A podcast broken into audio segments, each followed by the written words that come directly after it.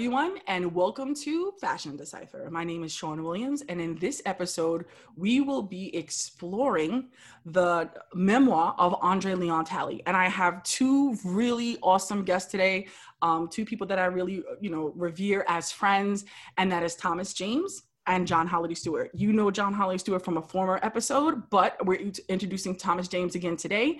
Thomas, do you want to give the audience a little bit about your background? Um, well, in connection maybe to the book, I did work for the Metropolitan Museum of Art for uh, a brief year mm-hmm. um, in uh, like a customer service role there. Uh, but my background, um, the three of us, as many people may or may not know, we did meet in uh, luxury retail. Mm-hmm. And I've left the luxury retail world and now I am a mortgage loan broker, which is something completely different, but uh, I still like to keep my uh, my eyes and ears on the uh, fashion industry. I love it. And John, how are you today? I am good. I'm good. Glad to be back for my second round. Love it. so let's jump right into the book. Um, you know, this book was like it was crazy phenomenon when it came out when it dropped this past summer and because he actually expo- exposed his relationship with um, Anna Wintour, and we'll get into that. But it also gives a little insight into like Andre Leon Talley as a person, and it talks about his bio and just how he grew up um, you know, he was born in, you know, in Washington, D.C., but raised in, in North Carolina. And mm-hmm. his great grandmother and grandmother basically raised him, um, you know, off their pension checks and their salary from being um, domestic workers um, at the men, men's campus at Duke University. Um, and he had a supplemental income from his parents. And, you know, like a lot of people in the South, and John can attest to this, you know, his family was church going, you know, and mm-hmm. it was Sunday school, it was Bible school, it was baptisms. And the one thing about anybody knows any anything about going to church in the South, and if you're a Baptist, you know you wear your Sunday's best. So I think that's where Andre has, you know, kind of connected his love for fashion, and that's kind of how it started for him. Um, and you know he was able to leave the South um, after he graduated, I think from Chapel Hill um, University, and he went to Brown and that's where his right. like fashion career kind of started um anything you want to say about that john like growing up in the south and getting into fashion is this something that you feel is like parallel to how you kind of got into the fashion world luxury um i wouldn't say it's parallel but mm. i would definitely say that at least speaking for me and my experience being a southerner it was from as long as i can remember if you ever thought about seeing a person of color in a position of power within the fashion world or someone who could really had like their pulse on what was happening, the first person that would come to mind, if not the only person, would be Andre Leon Talley. Mm. And just having that insight into his journey, I mean, I kind of had an idea of the steps and the moves that he made to become who he is today, but to just really get like a deep dive into that, mm-hmm. it was just so inspiring to see someone in that time period coming from where he came from and the opportunities that were afforded to him and how he really just maximized that to become the person that he is. I am just like in total awe of him as a person. No, I totally uh, agree with that. Right. I, I agree also. That's just no easy feat for someone who is African American and just it was for that time period unheard of. Absolutely. It, absolutely. Absolutely. I also, it's also interesting how he wanted, you know, he really wanted to be like a private French teacher. Yes. And just really right. just like, just changed, you know, I mean, it, er, you know, there's certain times in life when we just totally change our paths. And here, you know, it was kind of like a gamble and look at, look at where he went and it's so interesting, Thomas, you bring that up because my dad said, you know, growing up in the South, because he's also from North Carolina, that um, they encouraged him to learn French.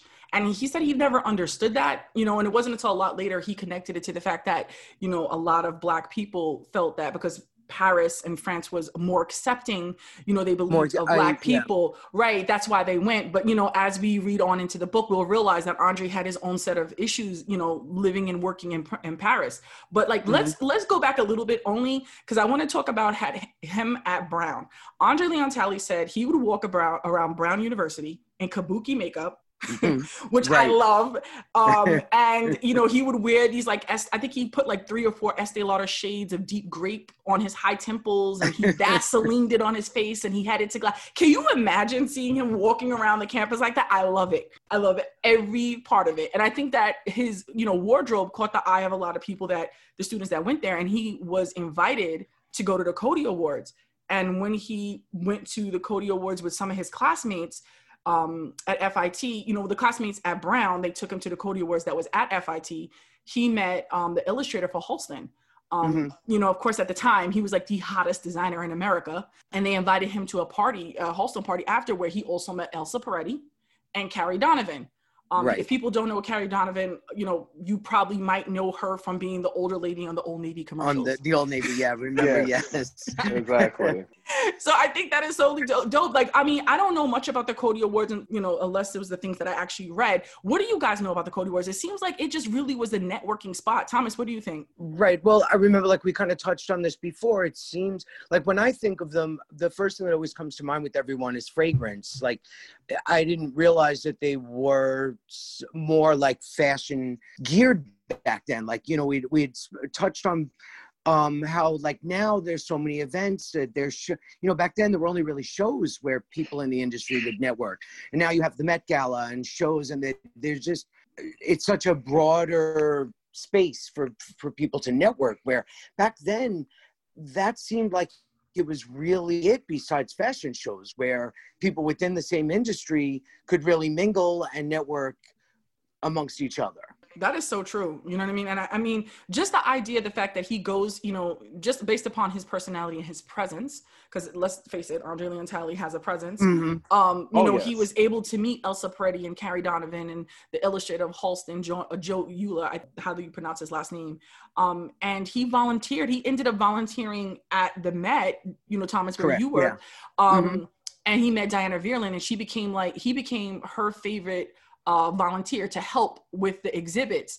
Um, and she promised him, like, what do you guys think of the fact that she convinced him to stay in New York City um, after a holiday break, although he didn't have a job and he didn't go home to right. see his family? That's a big chance you take.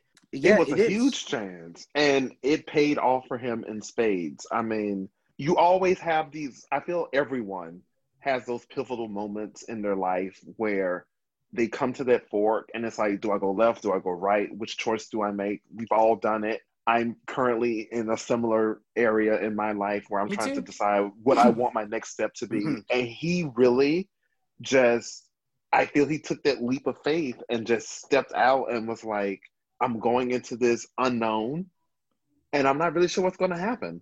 And it was the best thing that could have happened for him.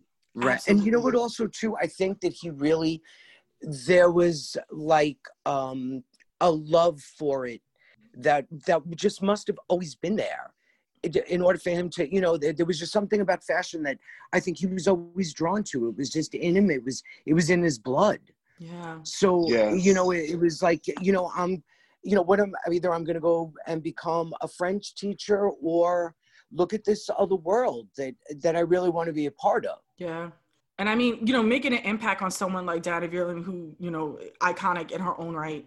Um, you know, she loved his work and, you know, loved his personality that she built him up to everybody, to all the designers like Halston, right. you know, Oscar de la Renta, Carolina Herrera, and she invited him to so many parties. Can you imagine being in your, what, uh, from the 18 to 21 year year uh, age group or 21 to 25 because i think it was grad school that he did this and just meeting the likes of like bianca jagger and you know right. john von Furstenberg. like that's crazy that's amazing it, re- it really is it really yeah. is it's just i mean I- I am in uh, at my age, and I'm not going to disclose what it is, but at my age, I run it. You, especially in the field that we're in in luxury retail, it can be just like an average person, or it could be a celebrity, mm-hmm. and I still become starstruck at certain people. So I can't imagine being at his age and being exposed to and networking with that group of people. Mm-hmm. Right, and just being invited, like it, it you know like i mean we know from just how he is from growing up and and seeing him. It, it just seems that people there's a warmth i guess to him that that people just you know gravitate towards and they want him to be around. And you, you know look they they invited him to all of these you know events and parties and you know they wanted him to be part of their circle. Mm-hmm. right no you absolutely i mean i love that and then just to know like the confidence in himself to know like you know what i'm a college grad you know student and i belong here I'm maybe right. at Studio 54 and I'm amongst all this like celebrity and high fashion designers, but I belong here. And I think that's like a level of confidence and self esteem that he has. And I think that's like an amazing, an amazing thing. I mean, we all aspire to be, you know, that big. But what do you guys think about where he wrote that Andy Warhol, you know, as we know, is famous for his oxidational paintings and where they called them the piss paintings. Yes. And mm-hmm. um, he invited him to pee on the painting. right. I would I would read on the subway commuting back and forth to work, and mm-hmm. I kid you not, I read that part and almost dropped the book.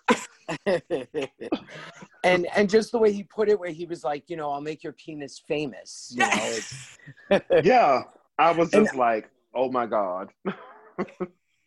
I I really wasn't aware that he really got like his first break in Interview Magazine. I, yes. you know, to me, I just always thought he was at Vogue. You know, I I didn't realize that how many other publications he really like edited for. Mm-hmm. WWD and these these mm-hmm. you know it's amazing how his career just like catapulted um after the co-sign from Diana Vreeland like I think one of the areas that I thought that was so interesting to me was when he talks about Betty Catroux she had to like put an outfit together and she told him meet me at Woolworths I right. have to buy t-shirts. And t-shirts, he goes, yeah. I'm strolling through Woolworths aisles. And I just, you know, he says he's discovering the hairnets that his grandmother wore.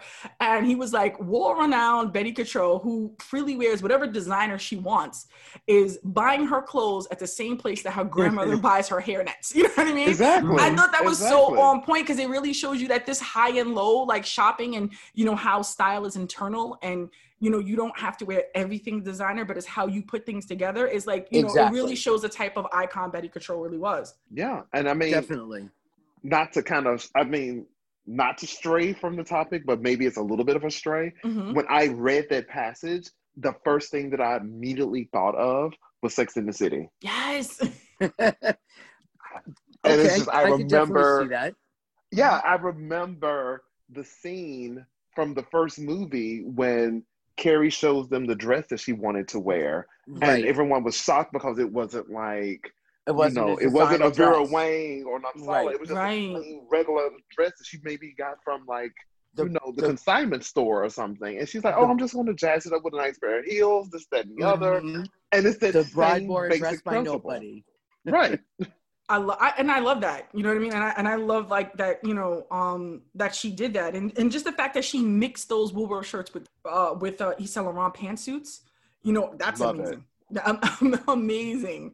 Also, too, um, you know, like when he was in his younger years, how he would wear Bermuda shorts everywhere. Yes. I thought yes. interesting. I thought that like was dope. He would, yeah, he would like team, you know, whatever fabulous shirts and shoes that he had, but he would he would always wear everything with Bermuda shorts. And I found that to be really interesting. I never knew that about him.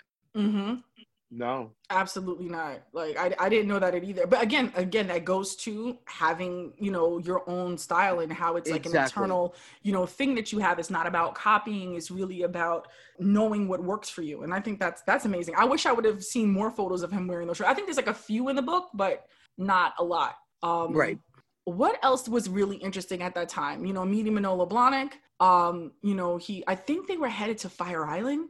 What did yes. you guys think of that part? I mean, because we've all I, been to Fire Island. Like, what did you guys think about I thought it was funny how um they would they I think they drank some punch that was spiked. Yes. and yes. uh, they kind of ventured into areas where you know things that happen on Fire Island happen, and they kept laughing, and uh, uh, the people partaking in those Fire Island games kind of like threw them out. They were like, you know, chased them out of there, and mm-hmm.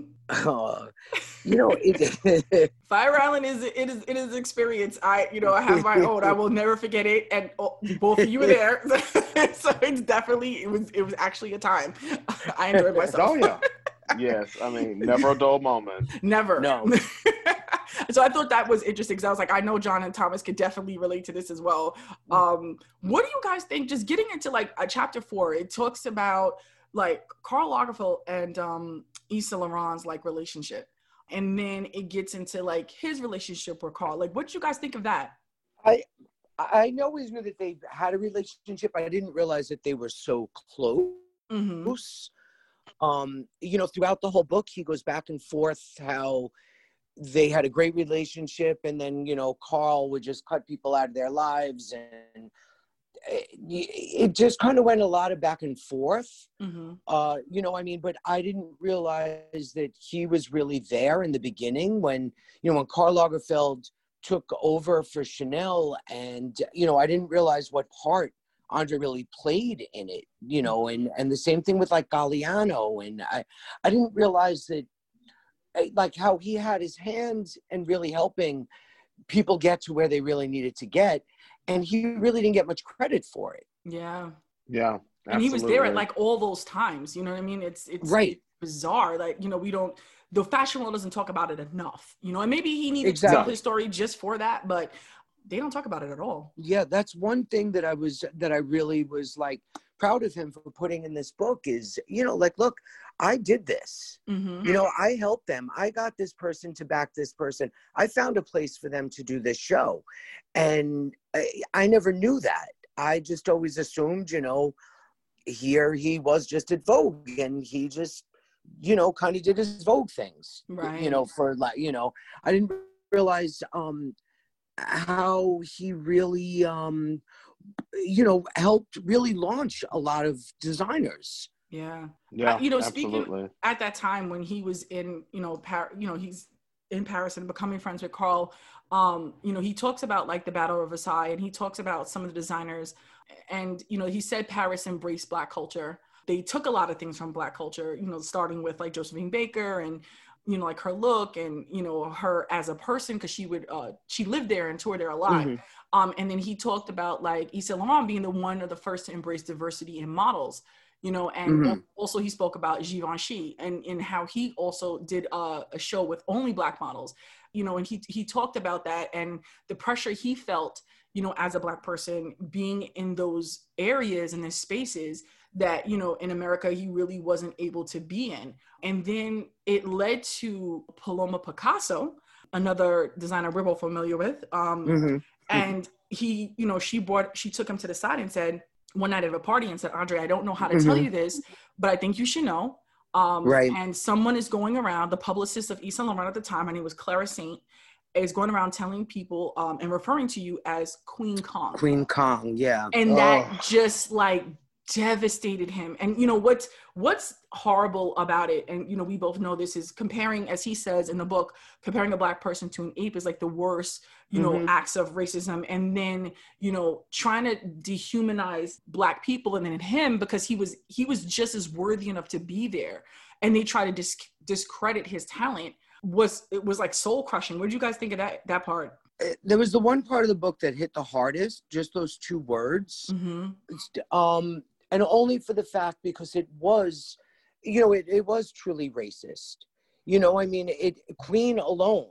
Yeah. But to take it that you know if if he had been himself and a person of any other color it would have just been queen or it would have been making fun of his sexuality. Mm-hmm. you know and and i i did i found that to be really the most hurtful part of this book.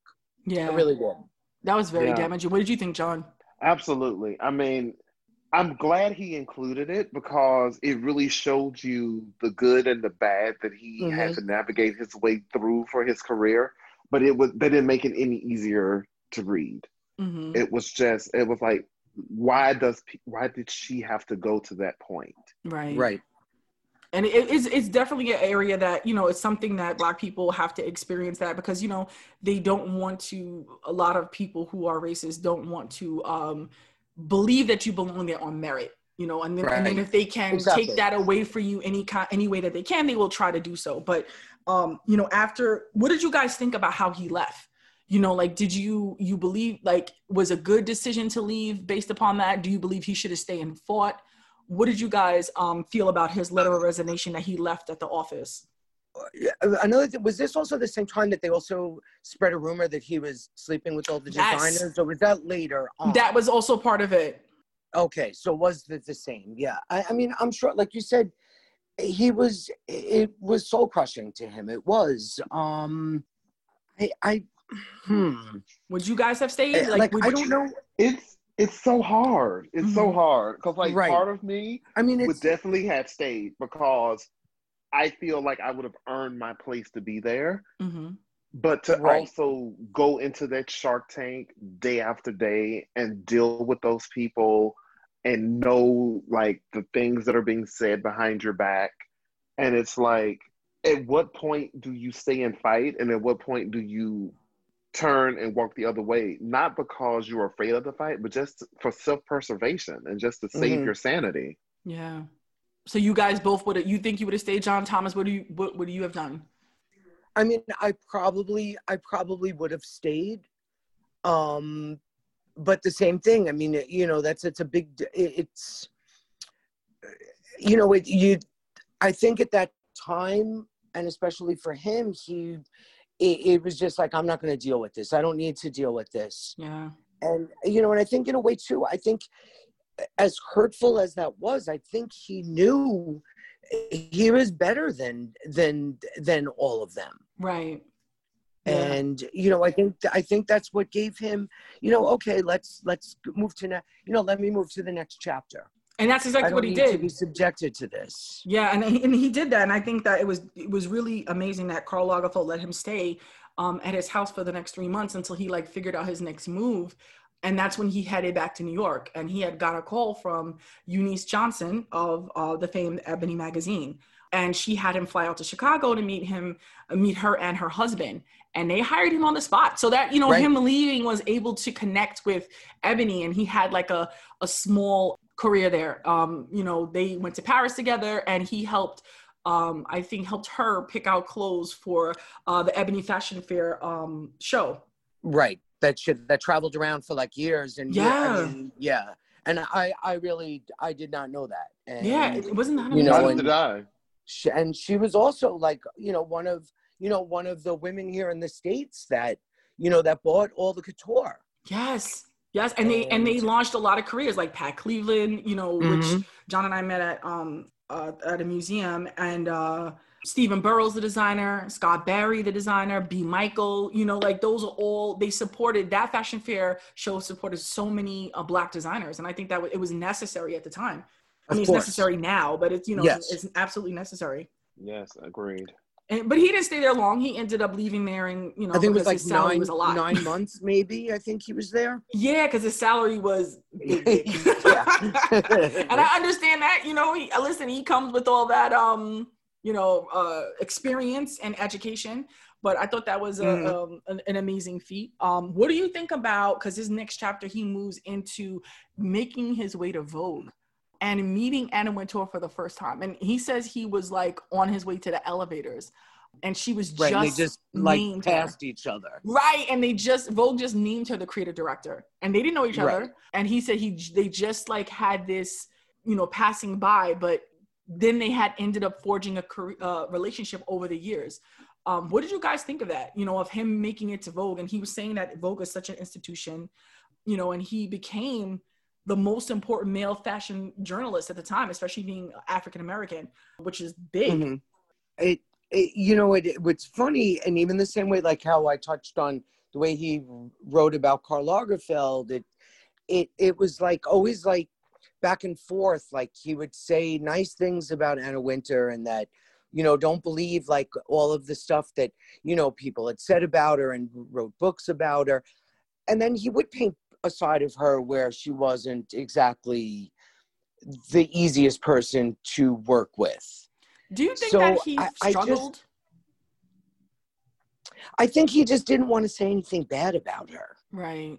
Yeah. I mean, that's the impression I got from the book. Like he just, it, it was uh, the same thing with Karl Lagerfeld. He would like it- write like you know like the, the about the great relationship they had, but write about what those two did to others, and then eventually did to him. So Mhm.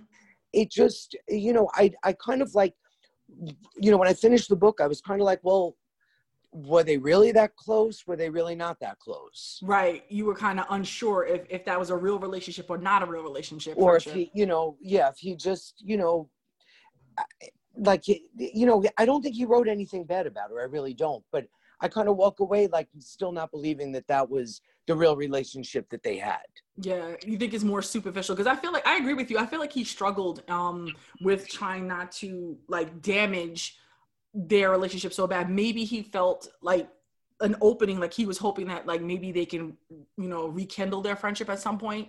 Right. But the way it was received, like, you know, I mean, we're getting towards the end, but the the way the book was received, they just act like he it was like sacrilege. Like every review, you know, act like he did this um backslap to her. Like, how dare you divulge the secrets of Vogue in your relationship? And that's like the most ungrateful thing that you could do. And it was so like harsh because I didn't think no. it was that bad. I didn't think I it was that bad I, at all.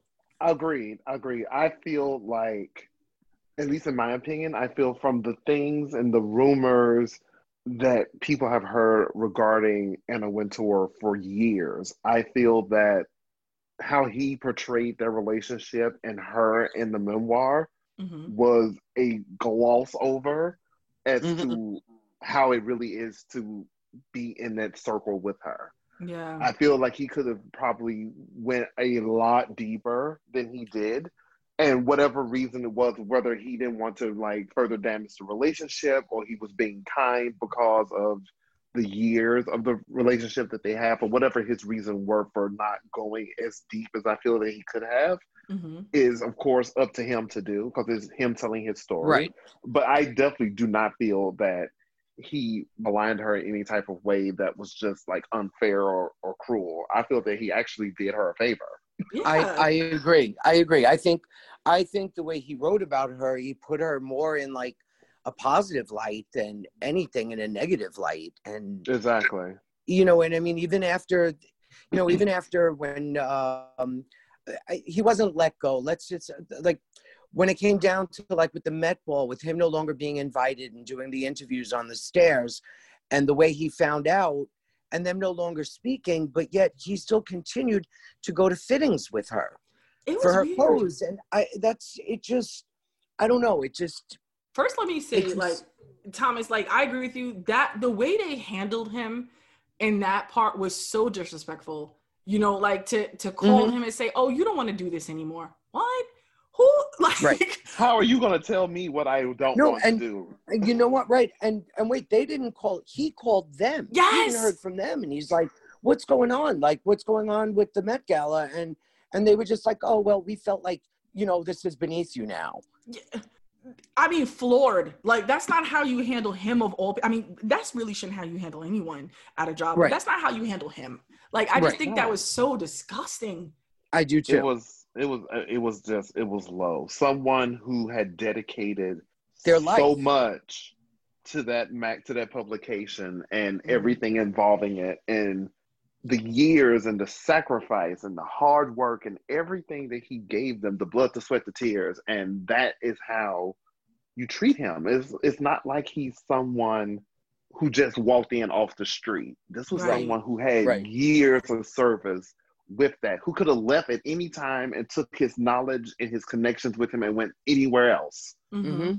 And you just, it's like, regardless of how personal relationships fall apart or evolve over time, you still, I feel, regardless of what you're in and what you're doing, you have to maintain a level of respect. Yeah, and that course. was just it was blatantly disrespectful how they treated him. Yeah, that just was not necessary at all. I mean, and, you know, I mean, listen, Andre Leon at the steps of the Met Gala is a full entity. Like he's just, you know, see, I remember his reaction to Rihanna wearing that, you know, very long uh, yellow uh, dress. Um, the Chinese, the Chinese year. Yeah, like I just, yeah. I feel like you know his his just response to that is like you know you watch it for that.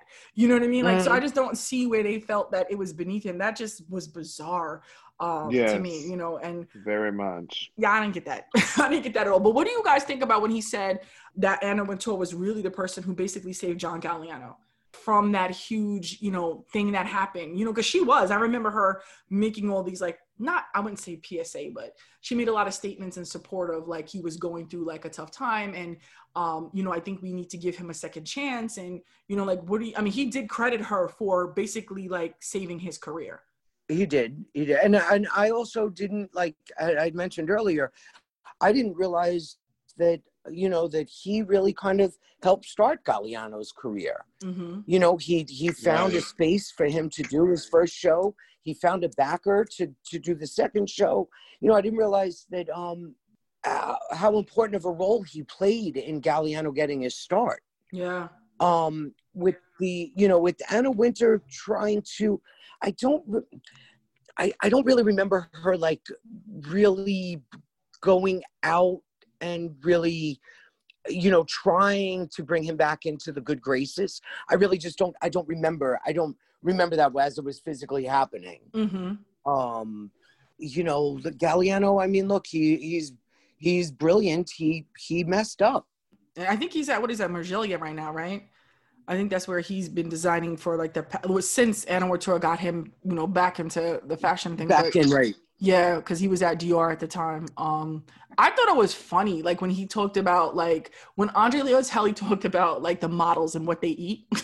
yes, yeah. that was hilarious because they was like he wrote like um you know people believe that models are eating like salads and, and you know diet coke diet coke and he was like he had to set off a bucket of kfc yeah i love it I and you know love that also touching on the eating the mm-hmm. one you know as we all know like he he, he became an emotional eater right. and whereas uh, what i found interesting is that most people within that industry turn to substance abuse yeah. rather than food and like both him and karl lagerfeld like kind of really turned to food rather than turning to drugs yeah and that's true I, it just i don't know that struck me as like um uh, you know i i I found it like comforting that like, oh, I'm so glad like he didn't get involved. He didn't go down that app.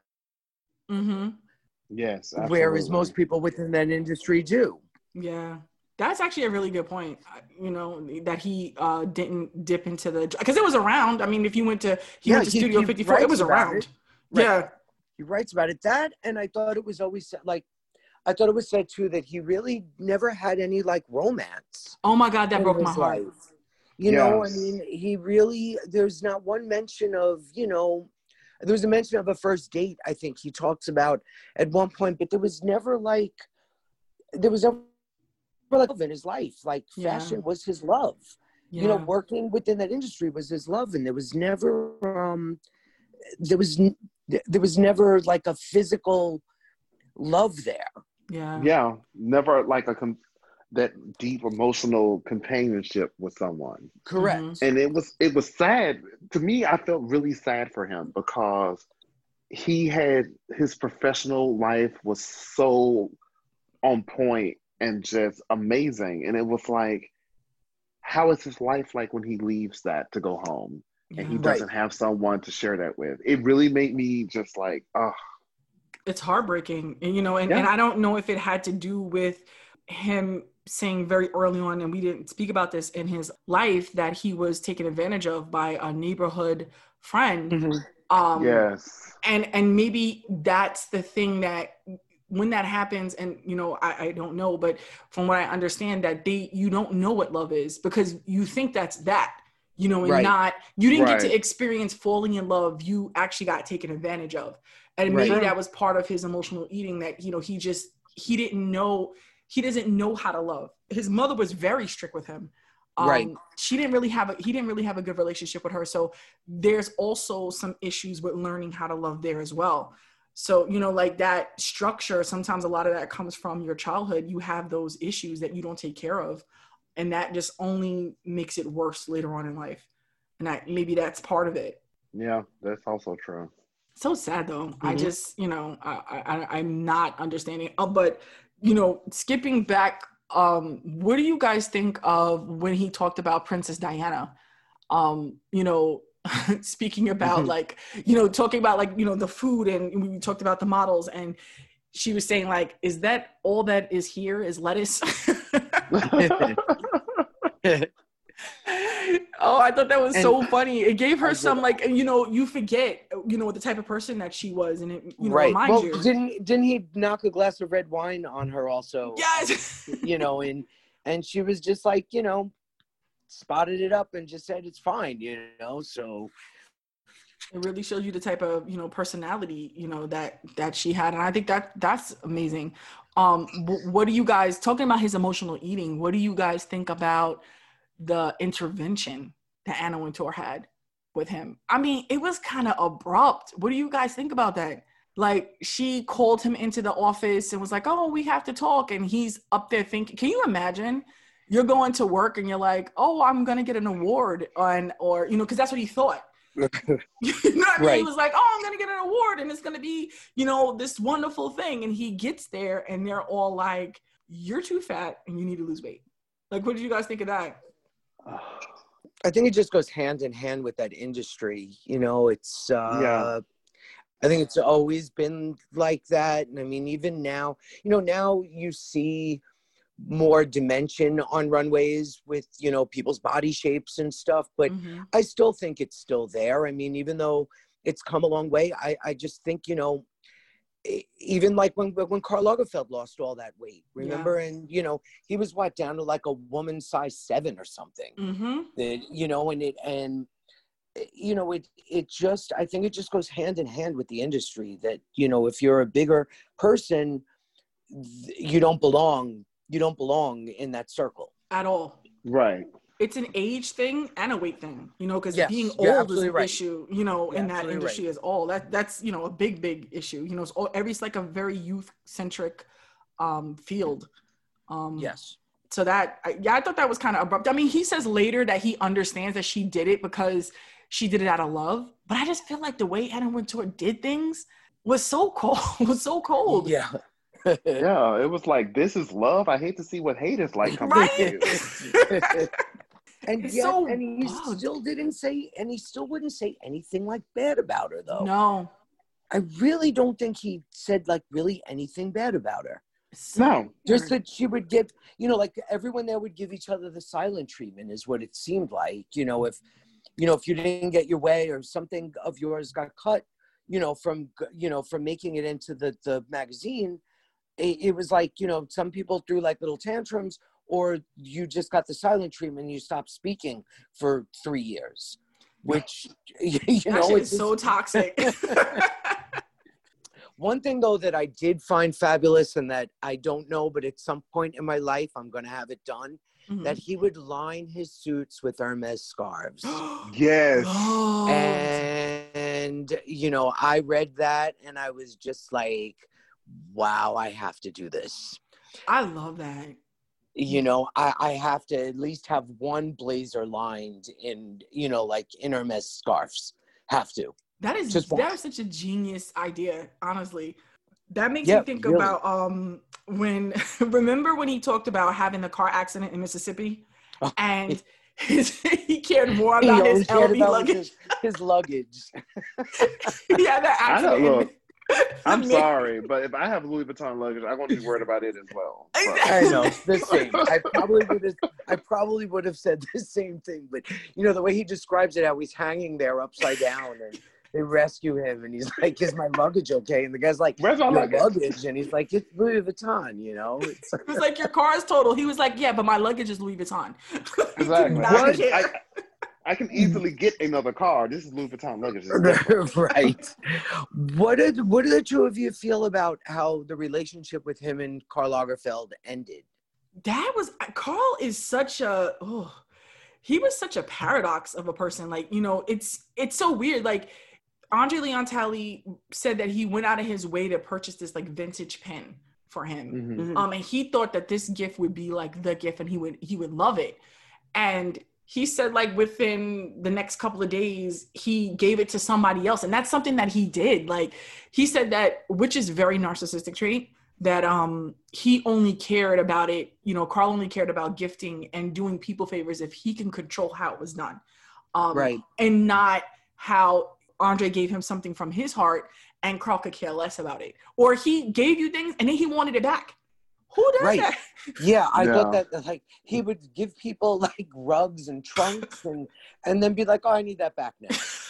I'm like, was it a gift or was it a loan? Like, right. why are you asking for this back? Exactly, it was not clear, and you know what I mean. Like, and he was so generous, but this generate his you know generosity had like a limit or something or like a, a ceiling like it, it hit had, a certain level like a, str- a string attached to it you know yeah. exactly so but I mean, you could pull at any moment but like their their real like falling out that stopped them speaking was when he asked for money to for them to share that exhibit um which i thought was really odd that that would end a friendship yeah that was a weird I guess if Karl felt like if he's not centered in whatever it is about, then he doesn't want to be a part of it. Part of it. Right. That was weird. I didn't understand why that that was the thing that, you know, of all things, that was the thing that kind of killed their their friendship. That was weird.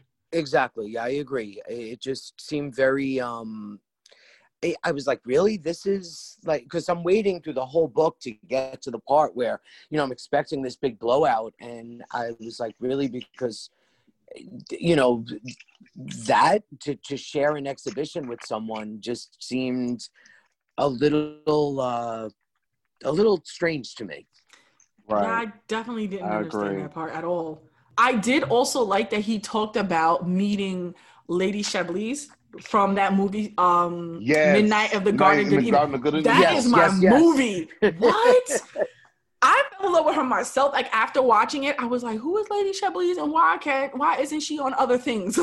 yes. Oh, wait, and didn't he take Valentino with him? I, I mean, I just I was floored at that because I was like, I totally forgot. Uh, you know, it's not until someone says like they talk about like Savannah, Georgia, or something that it dawns on me about that movie because that's where it was mm-hmm. filmed. But I totally forgot. I wonder what she's up to. I really should have looked that up. I, I thought that was an amazing like shout out because I was like, I don't remember that at all. Anything else that you guys feel like stood out? Like I'm gonna yeah, I'm gonna tell you that usually when I, sometimes when I read, I read with a highlighter, and there's one um, Me too. there's there's one ending of a chapter that really like touched me, and I highlighted it. Mm-hmm. And he wrote, "Life changes, life has to go on. You have to keep keep going." Mm-hmm. I too am a sinner, flawed and fallen from grace, getting up and trying for salvation over and over. And I just, I don't know, that just really hit me. And, uh, you know, I, I saved it. no, I wrote that down too, actually. I, yeah, it, it, it mean, just really hit me when I got to that. And, that, and it was right. And you know what? It was right after, um, it was during the chapter when he was talking about how um, Anna Wintour was trying to save Galliano's graces. And um, I just, I don't know, that just really, that's it just stood out to me and I was like, oh, I got to highlight this. So I too thought that was a, a, memorable part. I mean, because we all struggle. Like, you know, John also mentioned earlier that we're all making these decisions right now in our career. Um, Thomas, you already kind of made your decision. You kind of, you know, pivoted out of mm-hmm. luxury retail. And I know John and I are doing our thing, but you know, you have, you're faced with these like questions and these huge life questions. And you're like, if I go this way, this could happen. If I go this way, this could happen. But you know mm-hmm. whether you whether you want to stay in limbo or you make the decision life is moving without you you know and it's right. either you get going or you just get left. Like it's it's right. a hard it's hard. Yeah definitely. You got to sometimes you just got to get in the ride and fasten the seatbelt and that's it. And just deal with what comes with it like comes what may as my grandfather would say. What do you guys think of like getting to now like with you know reading everything about the book and how vogue and anna wintour handled him? Um, you know, I know he he talked about in chapter 16, he talked about um, Vogue starting their own podcast. Um, and mm-hmm. you know, they had like huge uh, roster of fashion designers like Tom Ford and um, people who have huge followings like Kim Kardashian, mm-hmm. um, Marc Jacobs, Alexander Wang. And he would always send Anna like people he thought that would be interesting to interview. And she just always like poo pooed it. it. Was like, no, because he wanted like Missy Elliott or Maya Rudolph. Um, and she more or less was like, no, stick to people we know with inside of fashion. I say that to say, what do you think about how Anna Wintour values Black creatives? And you know, for him, I think she should have valued his opinion more when it came to that podcast. If he was hosting it, he should have he should have had a choice in who to interview because maybe she know he knows someone that she doesn't realize that the public loves. You know, you right. got to take a, a, chance on right. that. And you know, I say that to say, speeding forward to this year, with Black Lives Matter movement and you know mm-hmm. all that went on this past summer, you know, Anna Wintour herself made an apology to black creatives you know, talking about how she didn't really support them as much as she should have. And she said, I quote, um, I want to say plainly that I know Vogue has not found enough ways to elevate and give space to Black editors, writers, photographers, designers, and other creatives. We have made mistakes too, publishing images or stories that have been hurtful or intolerant. And she takes full responsibility for those mistakes. And she goes on to say, it can't be easy to be a Black employee at Vogue, and there are too few of you. Um, and she says, I know that it is not enough to say that we will do better, but we will. And please know that I value your voices and responses as we move forward. Why did it take this? You know, she had Andre Leon Talley there and didn't value his right. voice. Why? Na- like, right. do you believe it now? Like, do you guys believe that she's going to do this? Um, no. No. okay. no. Oh, no, no, I don't. I, I don't either. I don't either. I don't believe. I, I really think it was just no. because they just made she had to put out a PR statement, and she did. Mm-hmm. You, you know, um, had. Um, I, I mean, I'm hoping, I'm hoping that things would change, and that all, you know, that they'll give everyone a chance. You know, I mean, that mm-hmm. they'll showcase works of of everyone because I mean, really, it is. It's the end of 2020, and you know, th- things really have to change. Mm-hmm. They really do. Yeah. And yeah, they do. I mean, she had Andre Leon Talley working mm-hmm. at her side for how many years? Yeah. There was no reason why it should be so disproportionate in terms of people of color working for your publication. Mm-hmm. Right. I agree. And and then to piggyback on what you said earlier, Sean, he's the host of the podcast. He should be able to have he should have been able to have a voice in who he had on as his guest to interview. Mm-hmm. Not only because it's basically it's his show, but you have to give him a little bit of control and leeway to go out and make this work for what he feels is going to be the best way to go. Mm-hmm. And I feel like with her, it comes back to a whole sense of control. Right. And she'll give you enough control over things to whereas you can feel like you've grown and flourished, but she'll never give you that last little bit that you need. Just enough to hold you underneath her is what you're saying. Exactly. Exactly. Hmm. She'll give you enough control to grow, but not enough to where you could grow to the point where you may eclipse her. Right. I mean, you, you, that even goes to like you know the the film and the novel, the 2003 novel, novel uh, "The Devil Wears Prada," um, and the film came out in 2006 um, about Anna Wintour, uh, you know, loosely based upon her. Um, and I even think Andre said that, you know, he talks about like, you know, the assistants running in the hallways and he says he never seen an editor run and dash into Anna's office, but you would be walking fast. Um, but you didn't run in your stilettos, but you would be walking fast. So like right. maybe, you know, even in that movie, if he says that is definitely some of them, some of that movie was ab- absolutely uh, true.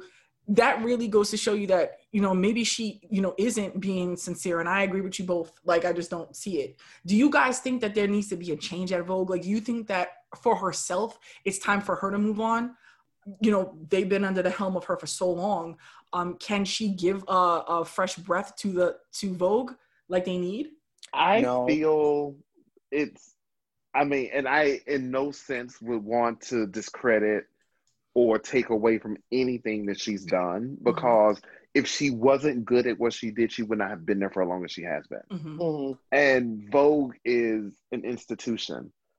But I mean, I also believe that at some point it's time for you to leave the party and go sit your ass down.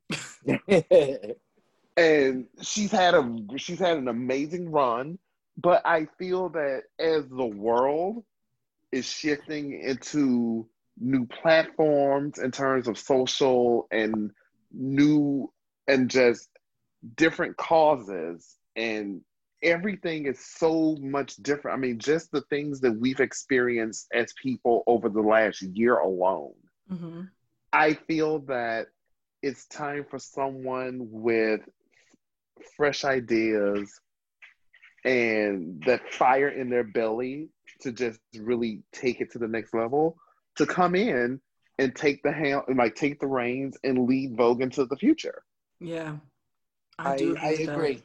I agree. I totally agree. It needs um it needs it needs fresh blood. It does. It needs like you said, it needs someone more I think with their pulse to the you know with their ears and eyes to the ground and what's really going on and uh not, you know, not worrying about couture fittings. Yeah. you know, because right. I mean, you know, really that's not it's not the world, you know, yeah, it's a small percentage of the world, but it's really not the world that everyone lives in. No.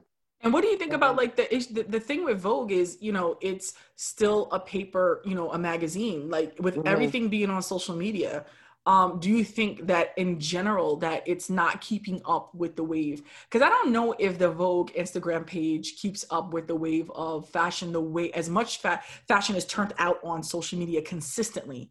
I don't right. know if they're keeping up with that. What do you guys think of that? Like the magazines versus social media? Well, I think they could probably show more fashion if they if they really kept up with it on social media, like you were saying. I mean, every hour, every minute, someone is showing something new or something they just designed, or you know, I think they're really missing that. They're missing that whole atmosphere. Yes, really. absolutely.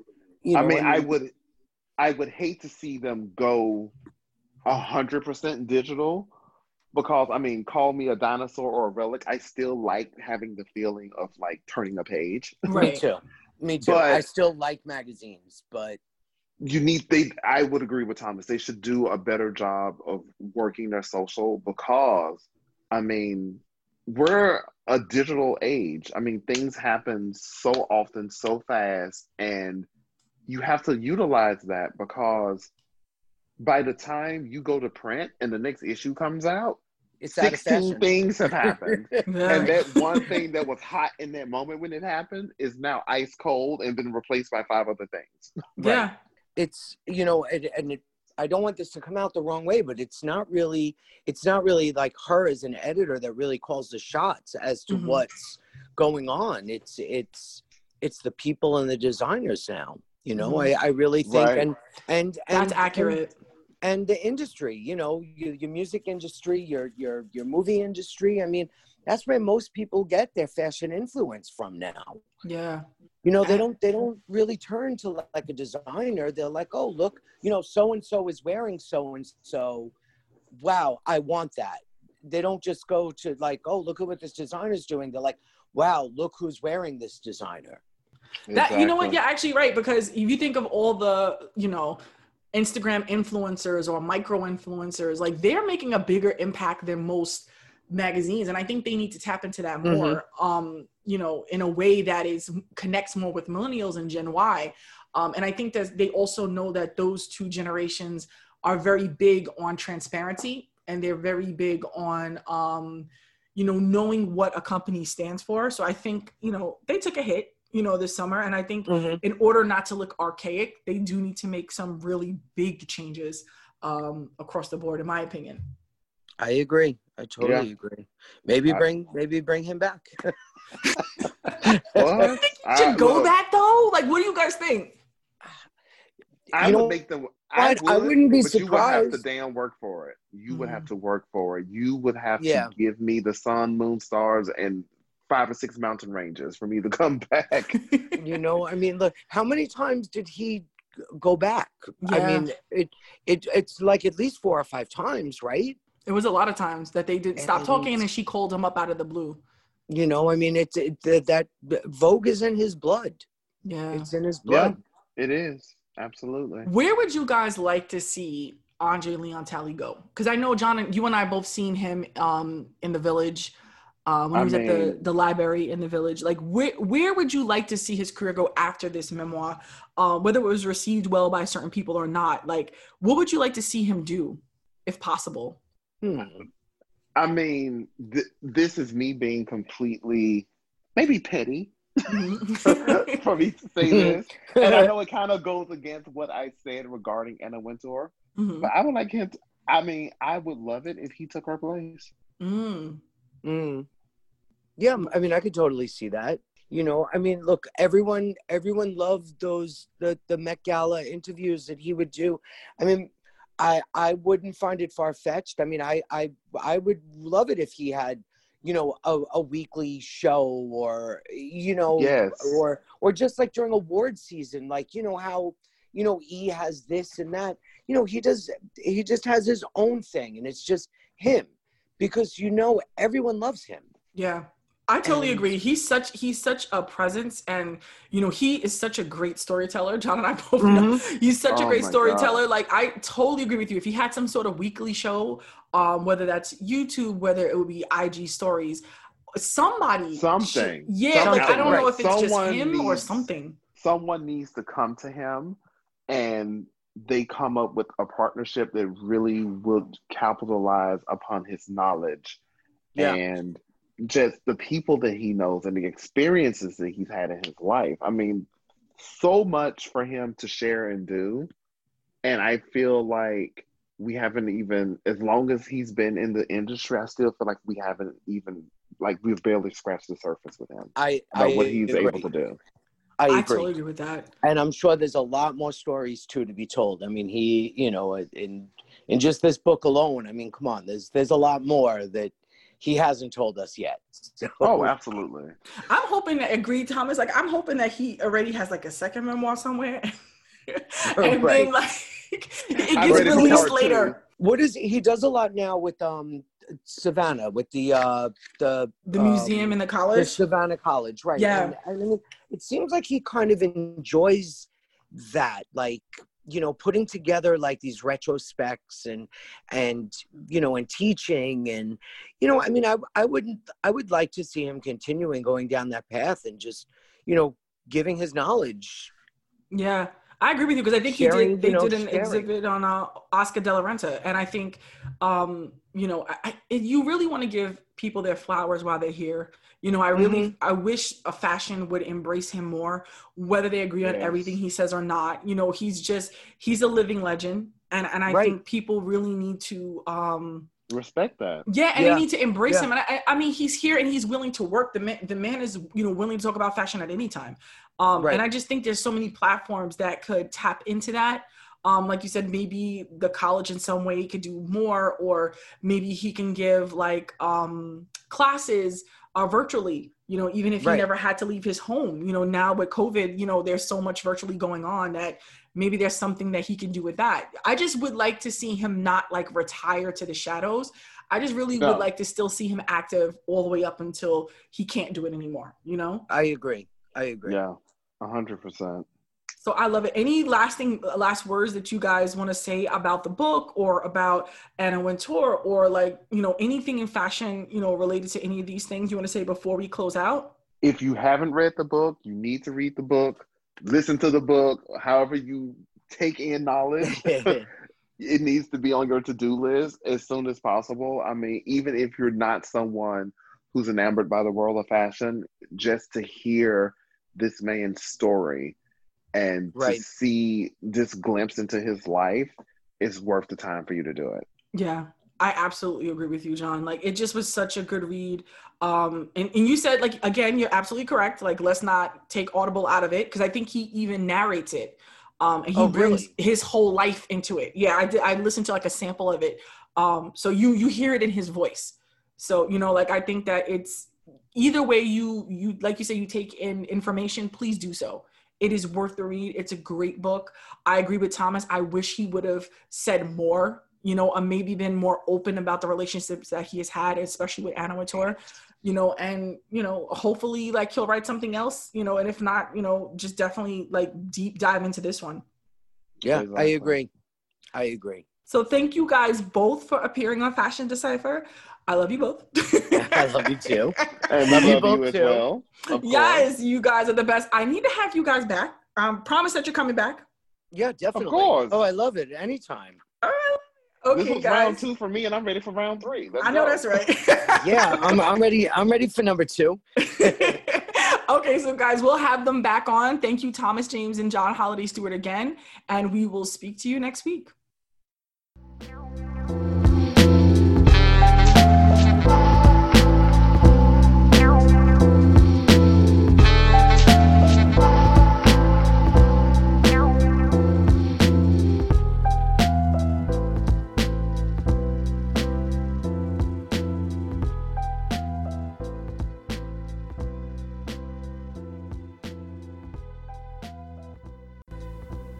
Hi guys, it's Sean. Make sure you visit our website, fashiondecipher.com, to get a visual on what we're talking to you about.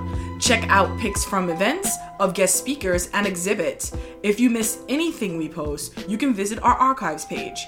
Also, while you're there, hit that subscribe button, leave your email, and if you like, a comment. Tell us what you think or what you would want to hear on an upcoming episode. Don't forget to follow and friend Fashion Decipher on social media. Check out what we're up to. Speak with you next week.